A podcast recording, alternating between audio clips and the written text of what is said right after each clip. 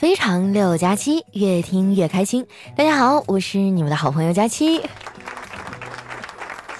这一眨眼啊，11假期都过去一半了，你们过得怎么样啊？哎，我看很多小伙伴都出去玩了，你说他们啊，出去玩就玩呗，还天天给我发旅游的照片。更过分的是啊，发完以后还问我，佳期啊，你去旅游了吗？去哪儿了呀？这么好的假期啊，我能在家闲着吗？我跟你讲哈，我去了一个花钱少、人也少、网速嘎嘎快、还能蹭空调的地方，它的名字啊叫做单位。当然了啊，我之所以这么做呢，并不是因为我多热爱工作，而是因为啊国庆节加班啊给3倍的工资，真是世事难料啊！谁能想到，一直向往自由的我，最后居然成了金钱的奴隶。本来呢，我们领导这次啊没有安排我加班，是我主动要求的，因为我想啊，反正也没有人约，在家待着呢还得挨我妈骂，还不如去加班挣点钱呢。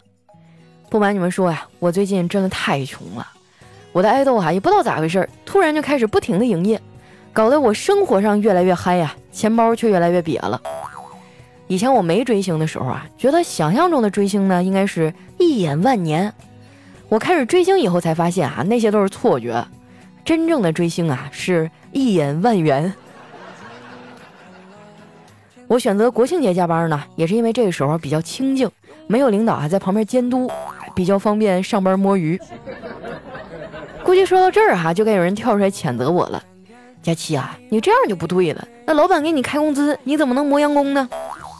对不起，老板给的这个钱啊只能雇佣到我的身体，但是没有办法雇佣到我的脑袋呀。不过话说回来哈，只要钱到位啊，你甭说我的脑袋了，命我都给你。不信啊，你们就看那些拿着高薪的程序员，哪个不是在用命挣钱呢？前两天啊，我在朋友圈看到我们公司的程序员小哥晒娃，我发现啊，他们家的娃都秃了。还好我爸不是程序员啊，我像他们家孩子这么大的时候呢，头发还是很浓密的。我的脱发症状主要是近几年才开始。关于脱发这个事儿呢，我看得挺开的啊。俗话说得好，聪明的脑袋上不长毛。虽然我的发际线越来越高了哈，但是我的头脑也越来越聪明了呀。而且我发现啊，物竞天择这句话呢是真的。自从我脱发以来啊，发质真的越来越好了，因为差的都掉了呀，还留在头上没掉的，那都是狠角色。所以哈，我觉得我脱发呢就是暂时的，只是淘汰到一些头发界的老弱病残而已。但愿这不是我的错觉。我的这一生已经有过太多错觉了，其中最大的一个就是小时候觉得长大以后自然就会变得很有钱。可是现在我都长这么大了，我的钱呢？你们在哪儿啊？是不是迷路了？啥时候回来呀？我的新衣服、化妆品、包包都需要你们呀。我也希望我的钱听到这期节目以后呢，赶紧回家，我在家等着你。说真的，再不天降一笔横财，我这日子都快过不下去了。放假之前啊，我跟丸子去逛街，我发现今年的很多衣服呢，我穿上都很合适，就是价钱上不太合适。逛到最后啊，我就无奈地说：“老天爷呀，我这穷日子到底啥时候是个头啊？”丸子听了还说，那就得看你能活多久了。要不佳琪姐，你找个有钱人嫁了吧，这样就不用再发愁钱的事儿了。我瞪了他一眼，也没说话。我要是能嫁个有钱人啊，我不早就嫁了吗？我还用你说？有钱人咱虽然嫁不了，但是呢，我好歹也是一个有人气儿的姑娘，对不对？就在昨天我还连着拒绝了3个男生呢。听着他们失望的声音呢，我都有点不忍心了，但我有什么办法呀？只能默默地跟他们说声抱歉。哥们儿，你们的楼盘、保险和理财呀，我是真的买不起啊。更何况嫁人这事儿我也不着急，我周围的人都还没结婚呢。你看丸子和叨叨呢也没信儿，你们再看看小黑，这单身狗当的不也挺好吗？单身这个事儿除了理份子呢越随越多，我觉得也没啥别的困扰。那说到随份子你们这个国庆随了多少啊？我跟你讲我已经随礼随的快要吐血了。国庆那天我连阅兵都没来得及看呢，就去参加朋友的婚礼了。还好小黑他们也去了，我们被安排在了一个桌子上，要不然谁也不认识我得尴尬死。那场婚礼呢办得特别煽情，吃饭的时候我就忍不住吐槽，为啥结婚需要祝福，而咱们这些单身的人却从来都没有人祝福呢？小黑一边扒螃蟹一边淡淡的说，因为单身会一直快乐，结婚就那几天快乐呀。我说这就是你一直单身的理由啊。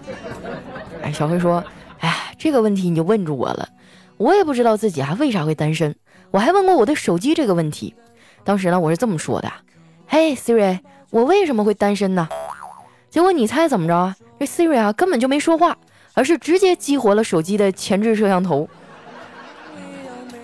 你看这智能手机果然是很智能一下就看清了事实的真相。不过呢小黑也就是嘴上说说其实他心里比谁都更想脱单。他甚至还偷偷去网上报了一个情感学习班，想学一些追女孩的套路。我觉得他这事儿办的有点多此一举了。女孩子其实很简单的，你没有必要去套路她骗她，只要她喜欢你她就会自己骗自己的。还有些人呢找对象的方式比较特别，他们会通过打游戏去认识异性。我曾经也试过这招，但是对我来说呢这招不太好用。别人呢是打游戏打到恋爱奔现，我呢是打游戏打到强制下线。我周围有些脱了单的男生也不知足，天天和别人抱怨说自己女朋友怎么作。我觉得那是你没有抓到问题的关键。我有个哥们儿呢处理这方面就处理的挺好。我问他怎么办到的，他说我之前的女朋友都很好看，但是她们都很作。我觉得那可能是从小养尊处优惯出来的，也就没当回事儿。但是时间长了还是会因为这个吵架分手。后来我就想要不就干脆找个长得一般的女朋友吧，没准能温柔一点。结果发现还是作。然后呢，我就仔细想了想，我觉得这问题应该是出在我自己的身上。要是把我换成吴亦凡或者换成王一博、彭于晏去和他们谈恋爱，他们肯定就不作了呀。光是看着自己男朋友那么帅就已经春心荡漾了，哪还有心思作呀？所以呢，以后我的方向就变了，不再把精力都用在哄女孩身上，而是想方设法呢，让自己变得更帅一些，赚钱的能力更强一点，帅到这些女孩光是觉得看我就很爽。这样操作完以后这谈恋爱果然就变得顺利很多了。听到没广大的男性朋友们，不要觉得自己是男生就可以不修边幅，就可以肆意的发胖。你们没事呢也得去健身房里锻炼锻炼，去了以后你就会发现健身房里的女孩是真好看的。而且她们的装扮也都特别的丰富多彩，光是上衣就有很多种类，什么短袖、背心、运动文胸肩带呢有宽有细，有横的有竖的有交叉的，连袜子都能换着颜色穿你再看看男的，都是单调的背心短裤，那感觉就好像是钢铁厂的员工下班以后洗完澡从那个澡堂子里出来一样。其实呢我在给你们这个建议的时候呢也挺心虚的，毕竟健身房那个地方呢我也不怎么去。不过这并不代表我不想减肥呀。上次我和我妈去庙里拜佛，我跪在那儿求了半天，就希望佛祖能保佑我瘦一点。后来旁边念经的和尚可能有点听不下去了，走过来跟我说，施主，佛说让你放下。我一脸疑惑地问，啥？就是放下减肥的执念吗？他摇摇头说，不是，佛说让你放下筷子，跑起来呀。我点点头心想既然佛祖都发话了，那我就赶紧动起来吧。但是怎么动呢？我还没有想好。后来我搜罗了一圈，最后在小郎酒的微信公众号上发现，由小郎酒赞助的2019年长安国际女子半程马拉松赛开始报名了。这场比赛呢将于10月27号在西安举行。我关注了小郎酒这么久发现一规律，就是由小郎酒参与的活动那肯定就有福利啊。果然这次也不例外，这次比赛呢每位成功报名参赛的选手都能获得小郎酒为大家准备的2瓶西安马拉松纪念版小郎酒。这次活动的报名方式呢也很特别，只要你关注公众号小郎酒找到半程马拉松的相关推送，或者直接搜索小程序小郎酒陪你嗨跑西安马拉松，并参与嘿小郎酒嘿马拉松的主题活动。然后每天更新微信步数，就可以赢取马拉松的这个直通车名额了。更好玩的是这次的马拉松呢，有健康跑和女子半程跑两种赛事。在5000米的健康跑当中呢，你可以带上你的兄弟闺蜜，或者是你的男朋友女朋友一起跑，一起享受一次放肆狂奔的约会。那不知道我的听众里有没有西安的朋友，有的话呢可以去参与一下想去的朋友呢，现在就可以搜索小程序参加了，要不然拖着拖着这事就错过了。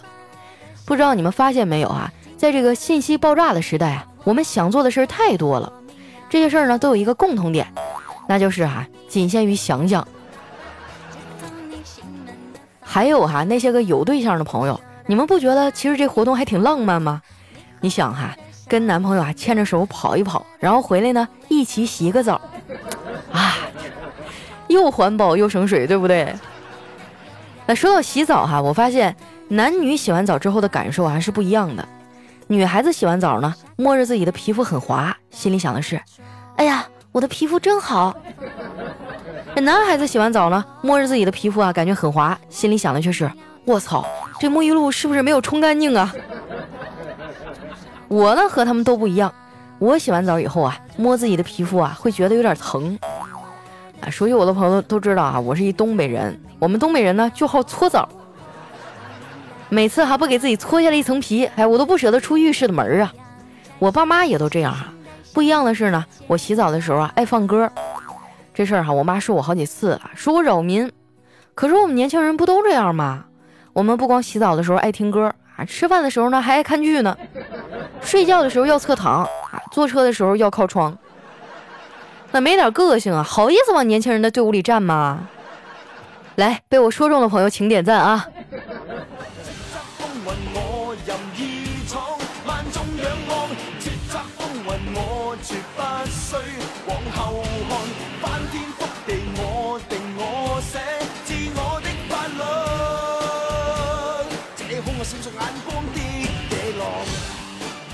一段音乐，欢迎回来，感谢小郎酒对节目的大力赞助。你们发现没有我现在呢节目开头已经不提广告商了，先把你们骗进来再说。不过小郎酒呢老朋友了，活动靠谱，每次的福利也都不错。如果说你也是马拉松爱好者就关注一下小郎酒的微信公众号去报名吧。如果说你想挑战一下自我呢，可以拉着几个朋友去参与健康跑。这活动我就不上了，我是真的不行，这两年胖了跑个200米我都喘。但是我可以给你们摇旗呐喊。接下来看一下我们上期的留言。首先这位呢叫梁生他说佳期告诉你一个秘密，这个世界上真的有龙哦，就在昨天晚上我就被一条龙服务了。朋友，现在是国庆期间不能开车下面呢叫释小六他说佳期今天去看了《我和我的祖国》，真是太好看了，看完心里久久不能平静，回家的路上都心潮澎湃的，觉得真的是不可错过的一部好电影。是好几位知名导演一起制作的，讲述了新中国成立以来经历的种种改革和发展，心情也会跟着一起振奋激动我觉得身为中国人特别的自豪，希望祖国繁荣昌盛，越来越好，我爱我的祖国。那片刚出的时候我就去看了，电影院里面哭得稀里哗啦的整个电影呢是由7个小故事构成的。来说到这儿我想问一下看过的朋友，你们最喜欢其中的哪一部分呢？我最喜欢的就是葛优老爷子演的那个《你好北京》，我觉得他往那一戳就浑身都是戏。而且说实话十几分钟想要讲好一个故事真的太难了，但我觉得那个故事不管从情绪上还是分寸感上把握的都特别好，而且该点的题也都点了就让我想起身边一些北京的朋友那股皮劲儿。但是呢该煽情的时候又猝不及防让你一下就击中你的心窝我就不过多的剧透了我怕影响那些还没有看的朋友。总之我觉得呢还是蛮值回票价的你们可以去看一下。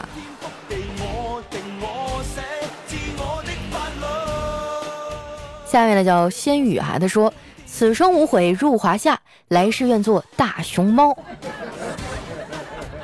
想得美，这应该是我们很多中国人共同的愿望吧。下面呢叫三月小镇，他说集5000年历史文化，1000万里山川河岳，10000炎黄子孙，绘一幅不朽传奇之盛世繁华，国庆快乐。哎呀，看人这小词儿写了啊，一看就特别有文化。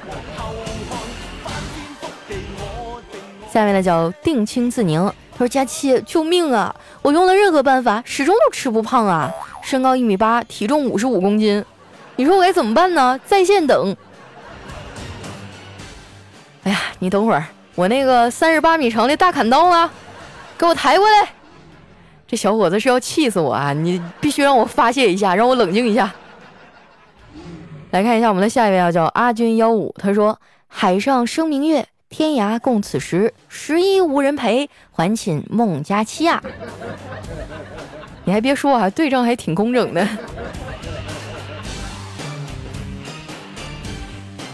下面呢叫离家出走的猫咪，他说佳期节日快乐，这大概是我离你最近的一次了，超级喜欢你的小药不上天，现在啊都得攒一攒再听，不然国庆啊堵在路上干啥呢？1集1毛钱，来个10块钱的，毫不心疼。免费听了这么久，这次啊终于听得理直气壮了。哎，就算你不买呢，你也可以理直气壮的听我的节目哈，因为这是我的工作嘛，我的工作就是给你们带来快乐啊。有很多朋友都问我说11哈小药不上天能不能爆更，我真的很想，而且不瞒你们说，我已经录到快200集了，但是我们后期老师放假了。我们后期是个小姑娘哈、跟我说好不容易放个假、想带爸妈出去旅游，我能说啥是吧？这1年才放一回，我自己加班就够受的了，也不能拉着别人陪我受苦。我答应你们哈、11假期呢咱们就随便听听哈、11假期以后我肯定要爆更几天，行不行？也希望还没有关注的朋友哈、关注一下我新录的小说叫《小妖不上天》。下面呢叫余生只爱自己哈、他说2个黄鹂鸣翠柳，佳期没有男朋友，雌雄双兔遍地走，佳期还没男朋友。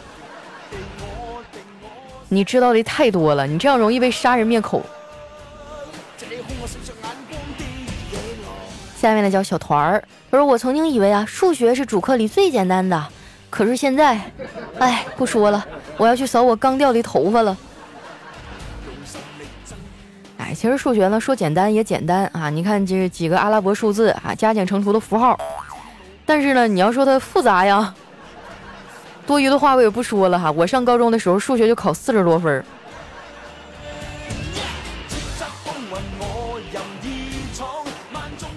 下面呢叫9192小哥哥，他说佳期啊，今天是9月30号，我刚看完那个《攀登者》回来，好看呢就不用说了啊。印象最深的台词啊，就是吴京抱着章子怡说了一句：“哎呦，我的胖妞。”回家之后呢，我就想了想，这要是我抱着佳期啊，我应该说的是：“哎呦，佳期的36弟啊。”还是应该说你这个东北小胖妞呢？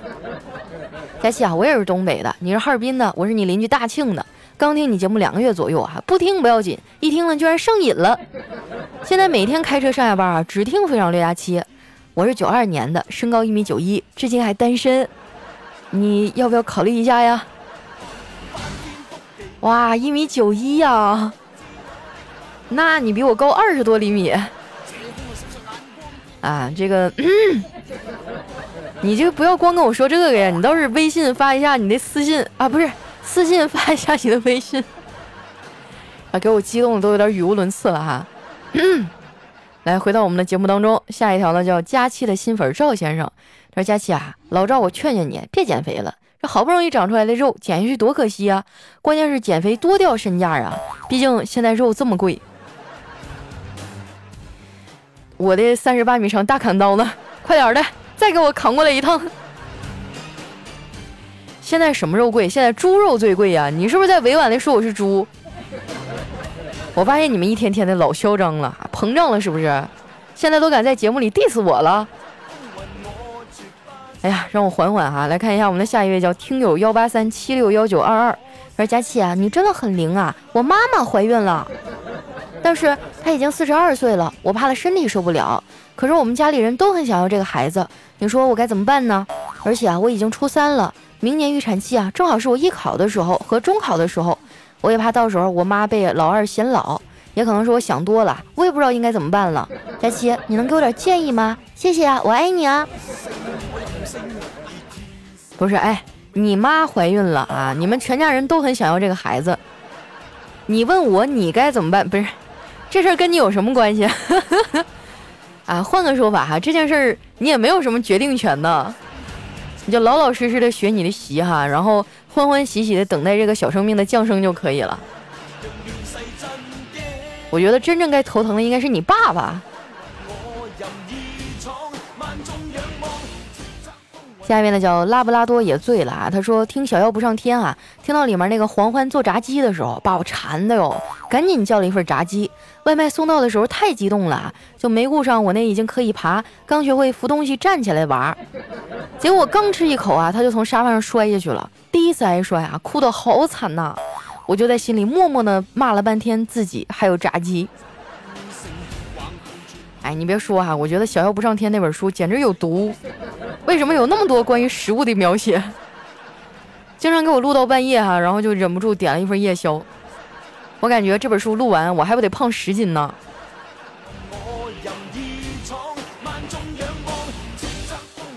下面的叫雨佳，他说佳期啊，你很幸运，农村都没有狮子跳蚤了，没想到城里还有。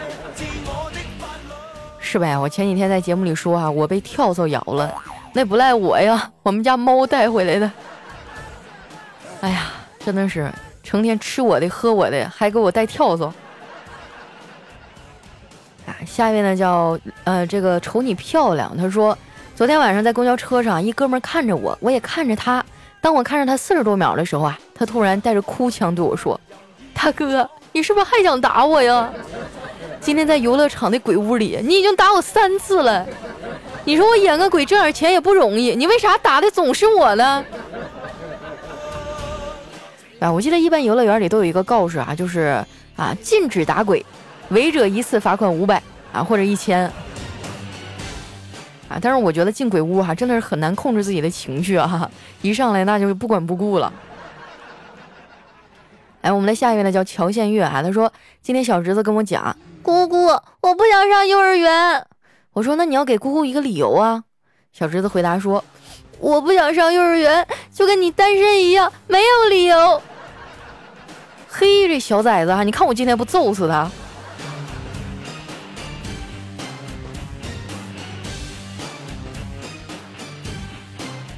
下面呢叫出长直啊，他说有一富翁啊，他有3个孩子，在他奄奄一息躺在床上的时候，把孩子叫来了，每个人给了100美金，让他们谁能花最少的钱买东西呢，把这屋子填满，就把大份的遗产给他。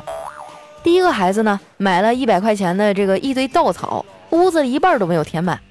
第二个呢，买了50块钱的一个煤气罐，打开煤气罐跟他爸说，看屋子里全都是煤气了。这富豪正欣慰的时候呢，第3个孩子进来了，拿出来一个打火机，说道，爸爸你看，我就用了1块钱，光就能照亮整个屋子。然后啪的一声把这打火机点着了啊！然后这个故事就没有然后了，太惨了。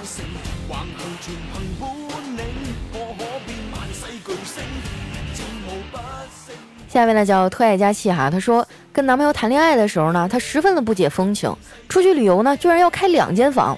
晚上我到他房间里问他，哎，我新买了一套内衣很好看，你要不要看看啊？他笑了笑温柔的点点头，说那你把链接发给我吧。哎，不是，哎，我想知道这种男生是怎么找到女朋友的。